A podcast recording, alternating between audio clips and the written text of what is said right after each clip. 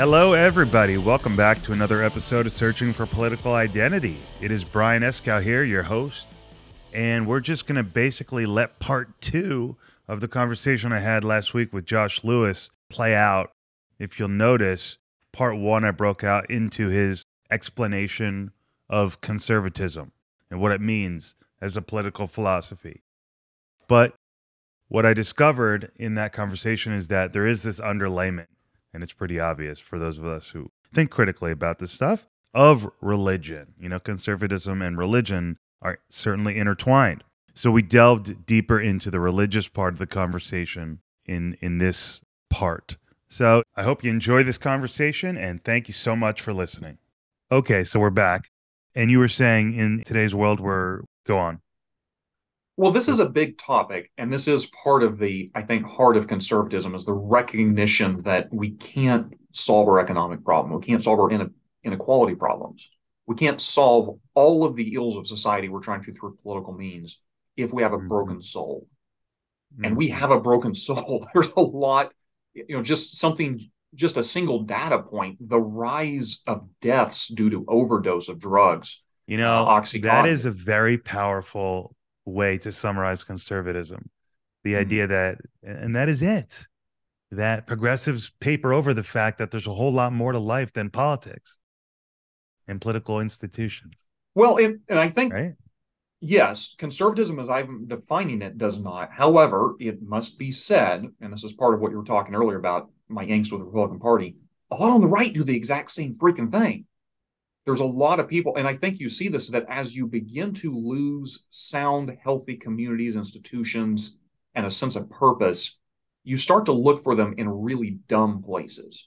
And politics is about one of the dumbest and most, it, it's certainly unhealthy, but at large scales, it can be very dangerous when that's where you rest, that's where you center your identity.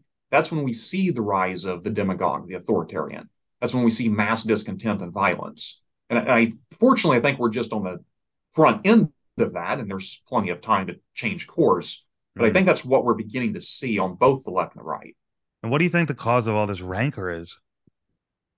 You know, if Trump is not the cause, if he's the symptom, what do you think's fueling? Is is it's religious, isn't it? It's it's the soul, right? That's what you're getting at, right? It's the moral. It's Satan. People make it. Oh, Satanism. They laugh at you if you bring it up, but and I know that a lot of people in the LGBTQ community look at uh, Satanism as a you know a slap in the face of Christianity, but also as hey, hey, if I call it Satanism and it has ten ethical principles, great. But is the divide in our country? And I'm going to go on a tangent about trans people because it's an important issue to me because I care mm-hmm. about them and and it's it's a flashpoint. People will say that trans people are like satanic. That's not fair, right? We know that, right? So trans people are real. I, I take that as a true. I've spoken to enough of them. I, we have to embrace them. But how are we losing our morals then? If a homosexual is a homosexual, what are you going to do? Like they're gay. Like I, they're they're born that way. Like how can, unless you really don't believe that, is that where the divide is? Well, and there's certainly I, I think the LGBTQ matter, it'd probably be fair to say, is either that or abortion. And mm-hmm. I think abortion has taken more of a front row seat due to the recent rulings in the Dobbs decision. Right. For now. Um, yeah. either of those two can can change places as sort of the tip of the spear of the culture war. Sure. Um, and so I I both do and don't want to um trying to think how to phrase this. I, I want to dig into it because it's important and because it touches people's lives. Mm-hmm. I also want to be careful that I'm not equally guilty of trying to make that the focal point. Um, I think that I consider myself to be an evangelical Christian, mm-hmm. uh, broadly speaking. I really think that even if we're talking, I knew there about, was something about you. Yeah, fair enough. Let's let's just focus kidding. just for a moment the LGBTQ uh, issue, and and I'll I'll, I'll, issue a disclaimer out front. I am no authority on this, so I'm going to just give very high level comments. I think, by and large, the evangelical church screwed up in the uh, 70s, 80s, 90s in their heavy hand approach toward homosexuals at that at that time, predominantly homosexuals. And I think what I'm not going to pretend that I have like a 12 point plan to here is how we heal that divide. Here is what the church say could say to the um, to those who have been hurt by the church. But I will just say that I understand if someone is trans, if someone is uh, a gay or lesbian, why they would be leery of the church. However, what I was saying earlier is I don't think this is just about LGBTQ. I think, honestly, Brian, I think it's about you and I. I think it's the entire atheism in generation.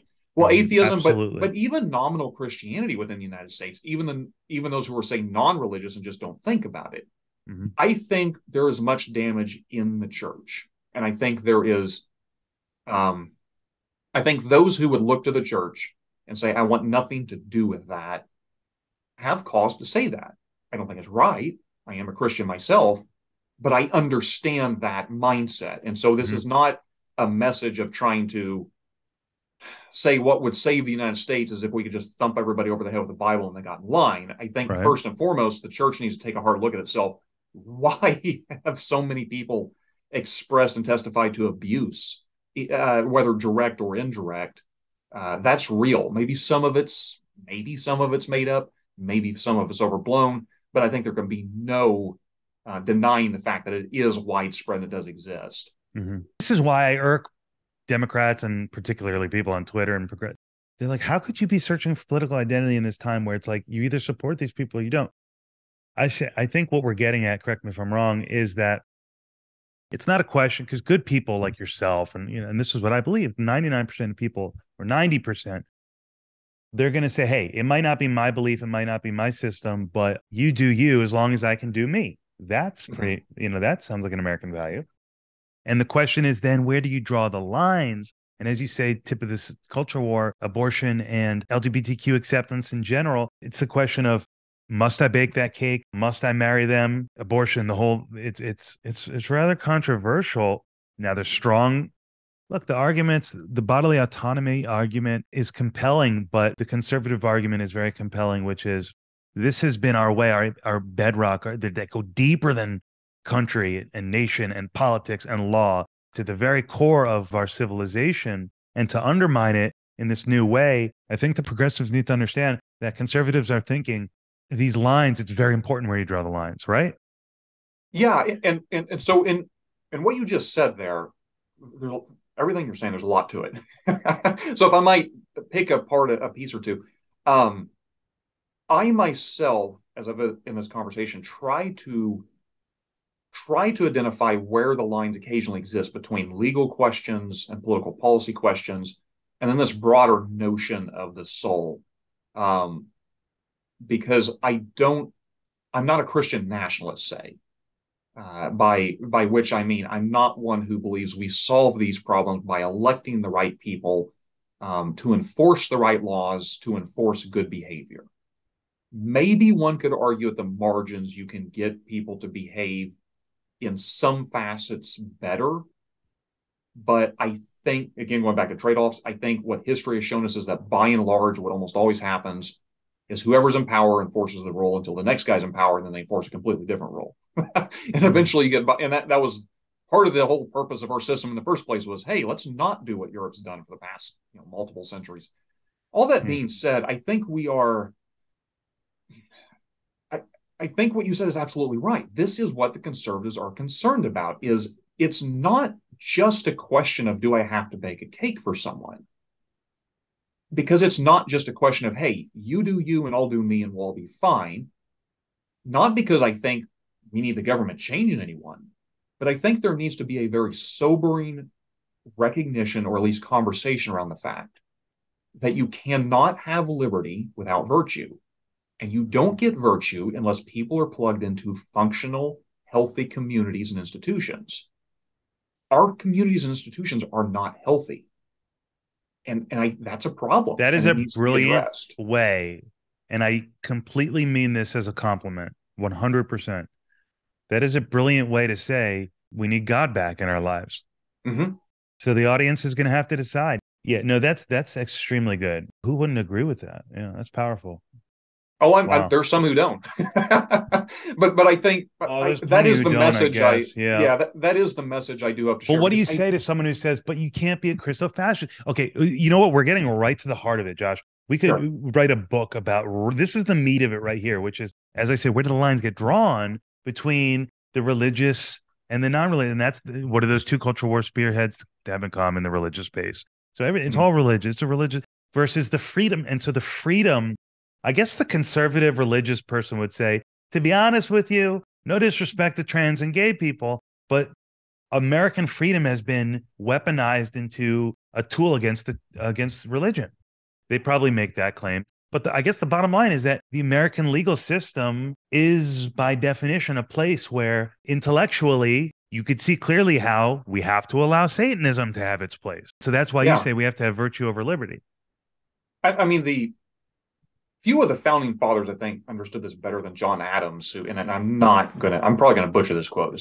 Don't don't quote me as this being direct, uh, but he's the one who very famously talked about our Constitution was meant for a moral and religious people that it is wholly inadequate for any other. Mm-hmm. And this is something that Edmund Burke, going back to him, understood very well. That it really doesn't at at root, it really does not matter what your legal framework is if the people are disorderly and unlawful, you just have a disorderly and, unlaw- and an unlawful system. Mm-hmm. And I think the beauty of American mm-hmm. liberty, you are absolutely right, is that it protects Josh the evangelical just as much as it does, you know, uh, Bob the Satanist. Right. Uh, the problem, what I'm saying is, you can only go so far and, and I don't want to make this sound like you only get so many Satanists in a, in a nation before you tip the scale because I don't think Satanists make up a large percent of the nation. right. But what I mean is you can only go so far in which you don't have individuals actively working on regulating their own impulses. And there are few things in life as good as religion, sound mm-hmm. religion that does that for us. Mm. You can only go so far without enough people doing that to where our particular system of government and the liberty we enjoy is no longer functional. Yes, it's not just Satanism per se, but it's potentially also the lack of religion. Or if you even, as you just alluded to, um, you don't necessarily need religion. How about a healthy diet and exercise and meditation routine to start at least? And I'm guilty of. I mean, I have terrible impulse control. I mean, I'm just gonna be honest. Like I, I do too. I, I, I can't pre. I like. I'm not gonna sit here and pretend I've got it all together, but I can attest from personal knowledge actually that several people in this country don't have their shit together. Mm-hmm. And so, uh, me being the first, you know what I'm saying? So, yeah, so many people like me, technology. So it's not just Satanism piece, but maybe that represents a, a whole. Well, it doesn't represent. There's the Satanism piece, and then there's this whole, I guess, lack of motivation, lack of clarity, bad habits, bad, just junked up, junk food, no sleep, not taking care of ourselves spiritually, mm-hmm. stuff like that. I guess. And, and I am glad that you mentioned that that it's not just Christianity. Again, I'm a professing Christian. My desire is that all would come to Christ. Right. But if we're just talking about the lens of how do we keep the United States functional, you know, mm-hmm. if we set that aside for a moment, yep. just talk about this. There are a number of very healthy outlets. Uh, one I point to often is Stoicism. Mm-hmm. Um, you know, this is one that the Greeks and the Romans employed uh, in, in the pursuit of a virtuous life, apart from, say, the worship of the gods. I think a person who genuinely gives themselves to Stoicism has a very noble cause, and I think that they can become a very fundamental building block of a free society that we enjoy. The mm-hmm. problem is it's hard to convince the masses to turn to Stoicism. And maybe Islam or Judaism uh, or any number of religions could infuse us with these virtues we need. But, and this is what we're talking about a little bit earlier. The other problem is you can't just turn masses over to these, say, good programs and say, you know, good luck with this. You have to have roots and in our particular country, in our culture, it is the Judeo Christian heritage. That if we're ever going to see this sort of resurrected, if you'll pardon the pun, um, it's probably going to have to come through that great awakening in sense. So, is it fair to say that you're a guy who would like to see America be healthier, you know, the population be healthier and happier and less dependent on government? Is that is that? I, I, mean, I I suspect. um other than yeah. that last bit about less dependent on government, I think everyone yeah, in America forget that, that. yeah, I, I, right, yeah. right, right. Well, all right. So you would like people to come to Christ. So big, big picture for you personally, that is what it's all what it's about. But you're very extraordinarily, beautifully respectful of the premise of other people's perspective. So mm. thank you for that. So thank you for everything. Can I ask you about religion? Sure. So you really believe that there's hell, huh? And heaven. I just I'm sure. very interested no, in religion too, and I can cut it if you want. Is that is that? No, I'm fine with that. Well, l- let me. Uh, I tell you what. Before I respond to that, let, let me just ask you. You're. Um, I, am very limited on my knowledge. Very reformed Jewish. You're very pro. okay. Fair enough. And, very, and I must confess. I'm agnostic. That, I call myself really an agnostic, but I pray. I when my dad got very sick, I'll tell you, very recently when my dad got sick, and he was a man, he was as good as gone. Believe me.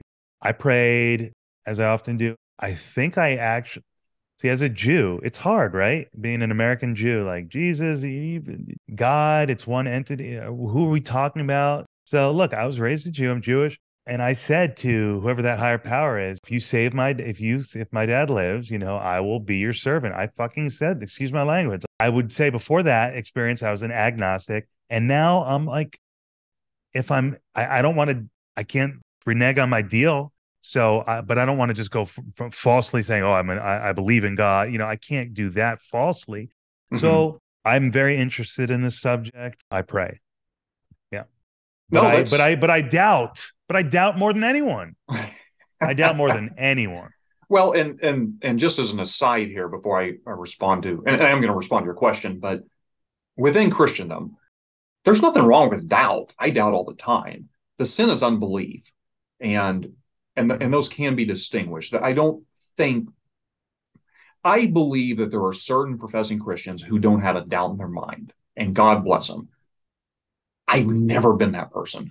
Mm-hmm. never. I can never get to the point where I am without a shadow of a doubt convinced of something. I, I think it's just my personality, the way my brain works. But fortunately, I don't think that's what Christ calls you to is unwavering lack of doubt. Sure. Um, that being said, let me set that aside for a moment. You, you asked the uh, very good question about heaven and hell. Uh, the short answer is yes, I believe in a literal heaven and hell. Uh, but then that goes on to the next question, which is, what is heaven and hell? what, what is it? Because the depiction we get from Scripture, at least from the New Testament, is that a very literal translation is that hell, of course, is the place where those who have not accepted Christ are tormented and burned for all of eternity. Whereas heaven is a place of, of great beauty um, and great peace in which we are in the presence of God and worship Him for all eternity. And I, I think that these descriptions are, in my personal opinion, and I'm not a theologian, so mm-hmm. so can take that with a grain, uh, take that for what it is. I think that these descriptions are useful in conveying severity, but not necessarily in conveying literally what we're talking about. Hmm. And one, if anybody in the audience or you yourself are interested, the best source I could, off the top of my head, I can think of is, um, are you familiar with the author C.S. Lewis? Heard of him. Heard of him. Okay. He wrote a book called The Great Divorce. And in the opening to the book, he literally says, Look, I am not trying to say this is what the afterlife, this is not what the afterlife, afterlife. I am not trying to say this is what the afterlife, there we go, is. I am simply using this allegory to try to convey a moral. And in that book, he describes hell as a place that the gates are locked from the inside. In other words, it, it's an interesting story. I don't want to give too much away, but I'll just say this it's about a group of people in hell who get to visit heaven. And one by one, they all choose to go back. Hmm. And in effect, what Lewis was saying was let's strip away the idea of the, the hellfire and brimstone what we were talking about is what happens to the human soul through eternity if they are severed from their creator or if they're in his presence. And that's it. Mm. That is either heaven or hell. Wow. And it is no less severe than burning forever in torment, mm. even if there is no fire. It's just the pure absence or the pure being. Yes. And so that is what, in effect, wow. I think Christianity calls us to is that mm. walk with God to stand in his presence because of our justification through Christ. So it's not a act of a good God who suddenly says, "Well, because you lied a couple of times in your life, I'm going to torment you for the rest of eternity." um, rather, it's it's, it's, it's the severity of right. It's we are created to be in His presence, mm. and Eternal if we lacking. That, right. Wow. Right. So again, I'm not a theologian. That's just how I. And, and, and the Buddhist, I guess, or or the Hindu rather, would say that the your soul kind of recycles until you you achieve. I think they call it moksha, and then you kind of release into the bigger soul. The, mm-hmm. and, and so you, I guess, the Christian view is the bigger soul is, I guess, you would call like the Father or the Holy Spirit, or I don't know how you would call it, God, and that ma- master soul kind of that we're supposed to be with. In effect, yes, and and as I'm sure you're if not intimately aware, or at least could understand, um, we could get three different Christians on this conversation, and we would all have three different, uh, similar but slightly different interpretations. But only yours is right. Well, I don't know about that. Does that mean that in the way you view the world and people that share your worldview, we did go to the moon, space is real, like there's no firmament, but God is also real, or does science conflict? You know, you don't believe Satanists put dinosaur bones, I assume. no, but I'm yeah. serious. Like I, am no, not trying to make that's fun an excellent question. No, no, I mean these are all great questions because I think I think these are usually questions that people think but never right either get answers to or never dare to ask. Yeah, because usually well, the people that answer them are the dumbest um, representatives of a of a faith right. or of a local tradition. Um, but if uh, because if someone like you, who clearly is worth respecting could have that view. Maybe Lauren Boebert's right. The, the difference is, I guess you don't think it should be foisted on people by elected officials, but essentially, I guess the conservatives can't view Biden as a good man because he's a uh, pro-choice. Well, I think it's more complex than that, but certainly it's. I, I think a deeper understanding of Christ would lead us to affirm both life of the unborn and the mother, and so I don't I don't try to draw just a, a sharp edge between right the approach. That I, I tell you what, but so that we don't get off on a, from the religious yeah, view. Yeah, sure. And so so that I don't get off on a completely different tangent because that's an excellent question, but a different conversation entirely, perhaps. Um, I, I, will respond to the other, um, yeah, and, and maybe please. maybe to put a finer point on it because I think one of the sharpest areas in which this the conflict between say religion and science or Christianity and science is in the theory of evolution, right, or the origin of the species, or how do we all get right. here um, because it certainly does look as if, uh, I think we can safely say the scientific community shares a story that a, I don't know if it'd be fair to say predominant or majority, but I'll just say a large enough percentage of evangelical Christians um, would say is not true. Mm-hmm. Not all evangelical Christians do, though, and, and I am actually one in that camp. Now, let me be very clear here. I my understanding of Christianity is that you don't have to have an accurate view of the cosmos um, to be saved. Mm. so I'm not trying to say that this That's is a disclaimer. Right. That this is the equivalent of, say, Christianity. This is just my opinion, mm-hmm. which is that if you, uh, I'm trying to think. I don't want to get too far off here, but there's hard, book, right? This yeah, there's hard. a book by a gentleman who I don't remember his name offhand. It's called Genesis Unbound, and it comes the closest to my own personal views, which is that the first two books of Genesis, we're not talking about God creating the earth in a span of six days. Now it does it does share the message that God created the earth in the at the very beginning. In the beginning, God created the heavens and the earth, for which we are to understand not this spinning blue and green thing and the thing we see up there in the sky, mm-hmm. but rather Moses writing this to uh, the Jewish people probably didn't have a strong concept of a spinning globe in space, but they understood this to mean existence. God creates everything. And I do think that is a deeply held Christian view that you have to have. There is a God and he created us. Right. He created matter, he created everything. Right. The further text, again, in my view, goes on to talk about God's preparation of the land of Israel for his chosen people. That's an extremely complex argument. And I would simply say check out the book Genesis Unbound if you want more. But where I would go with that is I think that frees us to see ah, Scripture is valid, Scripture is true, but Scripture is not directly contradicting what we understand science to be telling us. Hmm. You're saying that Scripture is not literal, it's something different?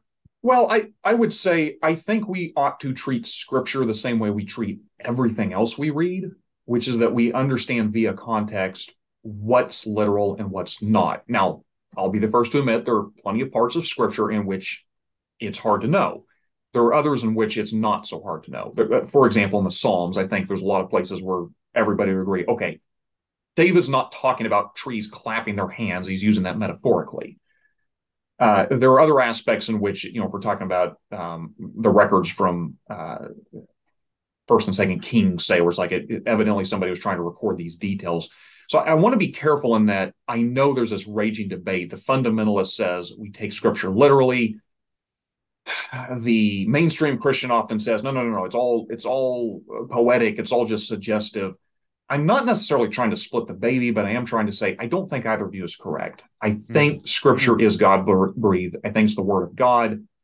But I mm-hmm. also think that it is incumbent upon us to understand well, what does the text actually say? And if it mm-hmm.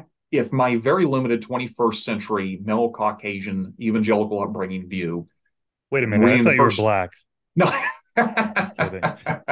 no, but if, if my view being uh, okay, when I read Genesis chapter one, clearly he's talking about the spinning blue and green thing in space. Maybe the problem isn't with scripture, but it's with my limited contextual background and, under, and understanding right, right. what this is actually saying. That sounds wise. Burning bush, my people, Abraham, or was that Moses? Sorry, that was Moses. Excuse me. Moses, I mean, led a voice to Abraham and then Moses with the burning bush. Do you believe that happened? You know, and I'm not. I don't ask that for the gotcha. Yeah, value. no, no. I ask it's, it for fair. like, you know what I mean. Well, like, let, let me put it this way. I think I good not necessarily biblical, true, like true, true. So good biblical scholars, of which I am not, um, disagree uh, about some of these finer points.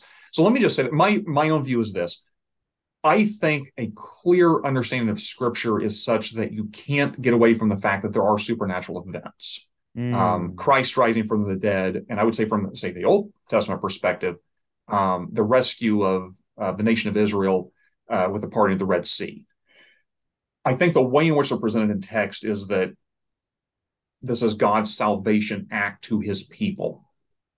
I don't think those are metaphors. I don't think they're just meant to convey a moral message. In fact, the Apostle Paul literally said, if Christ is not risen from the dead, then we Christians of all people would be the most miserable. There would be no point to this faith. And so I don't think you ever get away from the fact that, yes, the Bible has miraculous events that don't set well with some people. and if you have a particularly materialist view, you would have to wrestle with that to truly accept Scripture. All that being said, I also don't think that we are imprisoned with saying everything that on its surface appears to be miraculous within the text. We have to hold to that, and if we don't, we're somehow causing the call, calling God a liar. I, I think we can still employ judgment to try to determine what is the author trying to convey here, um, and and is this intended to be miraculous or not? Mm. Mm. Two two remaining questions for you. Thank you so much for being generous with your time. Sure. Let me ask you to restrain yourself to a minute on this one. Um, and no, I say that because it's a good challenge. No, because it's a good challenge for the question if I don't lose it. And that was going to be shit. Oh, yeah. I really know nothing about the Jesus resurrection story, hardly anything about Christianity. But something I saw some show the other day that made me think could it have been possible that, like, I don't know if he was buried or what, but is it possible that he he survived his punishments and just wasn't dead or sometimes you hear about people not being totally dead. Was he like buried? You know what i mean? Just mm-hmm. curious. Is it possible that you know he didn't die or something or that he came back in a way that maybe sometimes people do like come back when they're not totally dead? I don't know. Like he sure. Is that, I mean, that, that is uh, it that, possible? Yes. Yeah. I, I now I'm not enough about the, you know, I, again not a scholar, so maybe there's some reasons why it's not possible. But from my limited perspective, sure, that could happen. I would just say, as a, trying to keep it to a minute, yeah. I think the best evidence for, and we're not talking about proof, we're not talking about this absolutely happened, we can all believe it 100. percent But the best evidence for the resurrection of Christ is the otherwise inexplicable overnight existence of the church and why so many individuals were willing to hmm. willingly be martyred for something that they all would have known was a lie. Hmm. That's fascinating. That's great. Thank you so much. That that gives me something to really focus on and keep in my brain as I research that more. That's really good. Hmm. Last question I have for you is aliens. Thoughts? I was not expecting that. because because I guess there are those call them kooks, but they say one possibility to explain the human race is that we're a hybrid species and that maybe there's God force is actually a higher power of that nature. Any credence to that? UFOs, UAPs, any thoughts on that subject matter? So the um uh the scientist Carl Sagan, mm-hmm. if you might remember sure. him, made this statement once when we were, I think, uh, was it SETI or I can't remember what the what the organization is that's always trying to communicate with outer space. Yeah, I think so. Yeah. He was talking about how exciting this was and how important the work was, and he was asked, "Well, why?" And he says, "Well, because when we finally, when we discover who they are, we will finally know who we are." Hmm. And someone pointed out the absurdity of the statement is, what if the first message we encounter is an alien, advanced alien race saying, when we discover who they are, we will finally know who we are. Mm-hmm. and, right. it, and, it, kind of is this reduction wow. ad absurdum, which is, huh. I guess it's possible we came from aliens, but that doesn't that doesn't ever answer the question at root, which is where did this all come from? Mm. And, and I, that is that's, ultimately that's a good. it at base is either a material or a non-material response. I, as a Christian, believe it's non-material. And I, uh, and I'm not saying that's the only view. Obviously, there are competing views out there, but that's, um, yeah. I, I think that that doesn't necessarily answer those questions. It just leads to additional questions. Gotcha. Great conversation. Thank you so much, Josh. Saving Elephants podcast. Twice a month, we get a new episode? Twice a month. Fantastic. So, aside from typing Saving Elephants and wherever you get your podcast, where else should we be looking for your stuff? Anywhere in particular?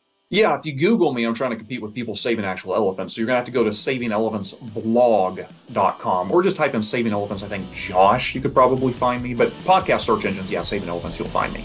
I think you've made a great case for people to go ahead and check you out. Totally respectful, totally informed. This is exactly the kind of person I was looking to interview, and Podmatch did it, so I got to give them a shout out. Thank you, Josh, for your time so much. Thank you, Brian. I, I enjoyed it. Yeah, great. I'm glad to hear that. Thank you, sir. Talk to you soon. Bye. Bye.